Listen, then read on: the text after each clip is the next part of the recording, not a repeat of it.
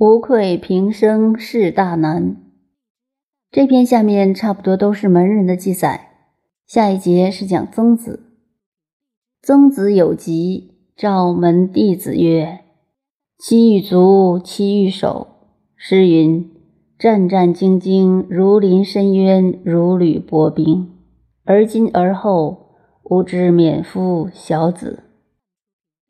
这一节最后的小子，现在是骂人的。你这个小子，过去的意思就是年轻人，等于现在说的你们这些年轻人，这是他对学生的称呼。这一节话为什么加在泰伯篇里？这是颜回死后传承孔子道统的曾子对学问修养的经验谈。我们在第一篇里就读过曾子所提出的每天以三件事反省自己的学养。为人谋而不忠乎？与朋友交而不信乎？传不习乎？现在他有病快要死的时候，召门弟子。这里门人与弟子连起来用，就是曾子把学生乃至他的徒孙们叫到前面来，吩咐后事。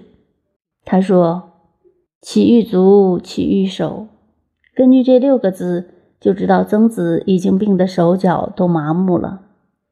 说到这里，我们要晓得，通常一个人生机的消逝，往往从脚步开始。试看婴儿躺在小床上玩，最早期是用两脚蹬着玩，手不大动，这时候生命力在脚步，脚就是根。到了幼儿时期，小孩子是坐不住的，两只脚总要跑，因为他生命的活力在不断的生长。到中年以上，渐渐脚不想动，而动手动脑筋。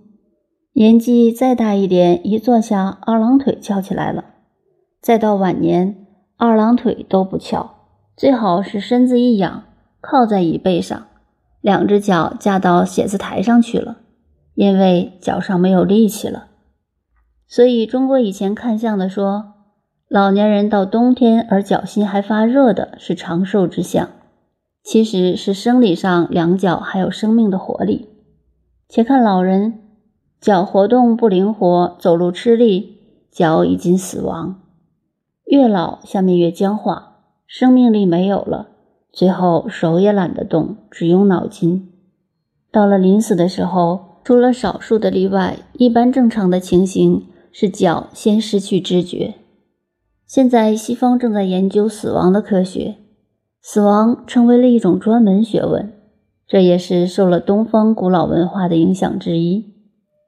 所以曾子说：“起于足，起于手。”因为他的病严重到快要死了，连自己的手脚在哪里都不知道，自己不能指挥了，只有叫学生们替他把手脚摆摆好。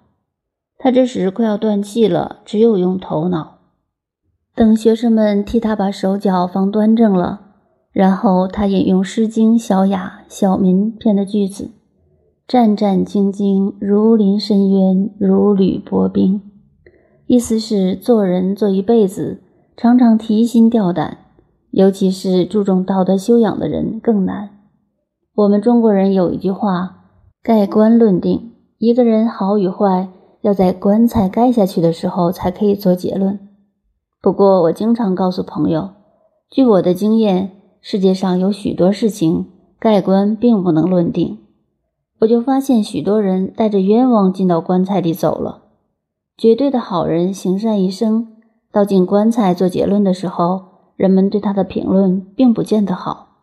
或者做某一件事，在盖棺的时候觉得他错了，将来也许又发现他并没有错，但已经太晚了。所以在我的看法。盖棺论定这句话有时候也值得怀疑，有时盖棺还不能论定。